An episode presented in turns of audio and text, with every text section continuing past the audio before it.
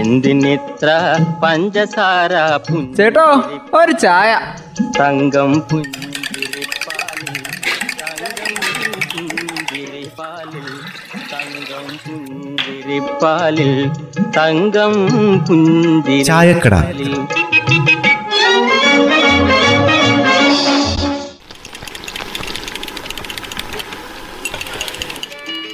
മേടപ്പൊന്നണിയും കൊന്ന പൂക്കണിയായി. അമ്മേ ഒരു ചായ. വേഗം തരണേ. ആ സോമനെ കണ്ടായിരുന്നോ? രാവിലെ ഇങ്ങോട്ട് വരാന്ന് പറഞ്ഞായിരുന്നല്ലോ.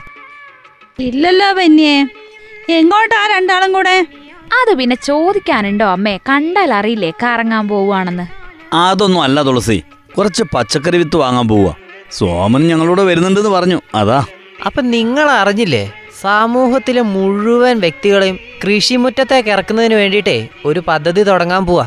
കൃഷിക്ക് ആവശ്യമായിട്ടുള്ള വിത്തുകളും തൈകളുമേ എല്ലാവർക്കും നൽകുന്നാ പറയുന്നത് കേൾക്കുന്നത് ഇനി ഈ വിത്ത് കിട്ടിയിട്ട് നട്ടാ പോരെ ബെനിച്ചേട്ടാ സർക്കാരിന്റെ നൂറ് ദിന പദ്ധതിയിൽപ്പെടുത്തിയിട്ടേ പതിനായിരം ഹെക്ടർ ജൈവ കൃഷി നടത്താനല്ല തീരുമാനം? അതെ ചെറിയമ്മേ ഇതിന്റെ ഭാഗമാണ് ഞങ്ങളും കൃഷിയിലേക്ക് എന്നുള്ള പദ്ധതി. ഇതിനെക്കുറിച്ച് അറിയാനായി മിസ്ഡ് കോൾ ഇൻഫർമേഷൻ സംവിധാനം എല്ലാ ജില്ലകളിലും ഉടൻ നിലവിൽ വരുന്നൊക്കെയാണ് പറഞ്ഞിട്ടുള്ളത്. ഈ പദ്ധതിയിലൂടെ പതിനായിരം കർഷക ഗ്രൂപ്പുകൾ സ്ഥാപിക്കും. എല്ലാ വീടുകളിലും പോഷകത്തോട്ടം നിർമ്മിക്കും. എന്നൊക്കെ രാമു രാവിലെ പത്രത്തിൽ വായിക്കണ കേട്ടല്ലോ. അങ്ങനെയൊക്കെ പറയുന്നുണ്ട്. ഇതൊക്കെ പ്രാവർത്തികമാക്കാൻ വേണ്ടി കൂടി അധികൃതർ ഒന്ന് ശ്രദ്ധിച്ചാൽ നല്ലതായിരിക്കും. അതെന്താ ബെനിച്ചേട്ടാ അങ്ങനെ പറയുന്നത്? ഈ പദ്ധതിയെ എല്ലാവരിലോട്ടും എത്തിക്കാനല്ലേ കൃഷി വകുപ്പ് ശ്രമിക്കുന്നത്?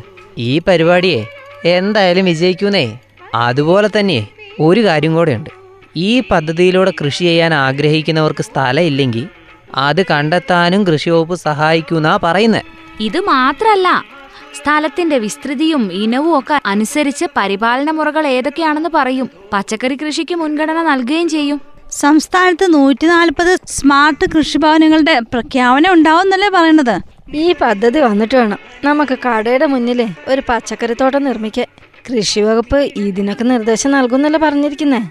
അപ്പോഴേ കൃഷി ചെയ്യാൻ നല്ല എളുപ്പമായിരിക്കും. അമ്മ നേരത്തെ പറഞ്ഞില്ലേ കാർഷിക ഗ്രൂപ്പുകൾ സ്ഥാപിക്കൂന്ന്.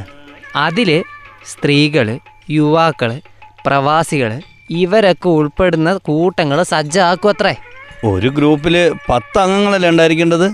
അതെ ബെനിച്ചേട്ടാ ഇതുപോലെ ഒരു പഞ്ചായത്തിൽ പത്ത് ഗ്രൂപ്പുകളാണ് രൂപീകരിക്കുക. നെല്ല് കിഴങ്ങ് വർഗങ്ങൾ പച്ചക്കറികൾ ഇവയിലൊക്കെ ആ ഗ്രൂപ്പുകൾ ആരംഭിക്കുക. ഓരോ ഗ്രൂപ്പുകളും രണ്ട് ഏക്കർ സ്ഥലത്ത് കൃഷി ചെയ്യണം.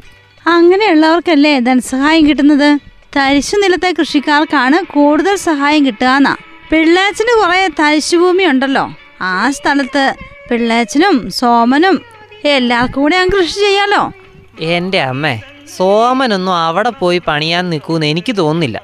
അത് ശരിയാ പാക്കരൻ ചേട്ടൻ പറഞ്ഞത്. പക്ഷെ വെറുതെ ആരെങ്കിലും സഹായം തരുവോ? കുറച്ചൊക്കെ അധ്വാനിക്കണം എന്നല്ലേ നമുക്ക് ജീവിക്കാൻ പറ്റൂ. ഇപ്പൊ പതിനാറിന് ഇനം പച്ചക്കറികൾക്കാണ് താങ്ങുവില നിശ്ചയിച്ചിരിക്കുന്നത്. ഇനി ഒരു അഞ്ച് ഇനം പഴവർഗങ്ങൾ കൂടി താങ്ങുവില നിശ്ചയിക്കുന്നാ പറഞ്ഞിരിക്കുന്നത്. അങ്ങനെയാണെങ്കിൽ കർഷകർക്ക് പേടിക്കാനില്ല. ഇതുപോലെ എല്ലാത്തിനും താങ്ങുവില പ്രഖ്യാപിക്കട്ടെ.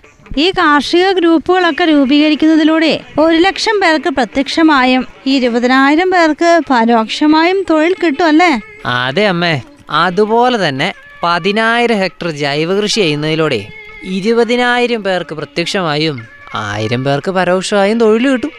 ആ പിന്നെ ഒരു കാര്യം. ഇതൊക്കെ കിട്ടണമെങ്കിലേ ഈ പദ്ധതി തുടങ്ങണം.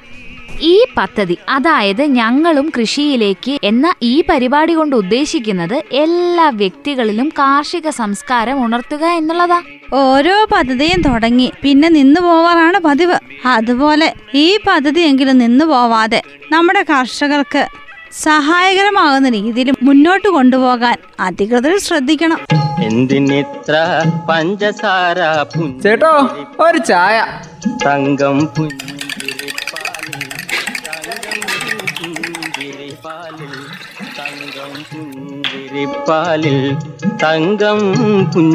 ചായക്കട.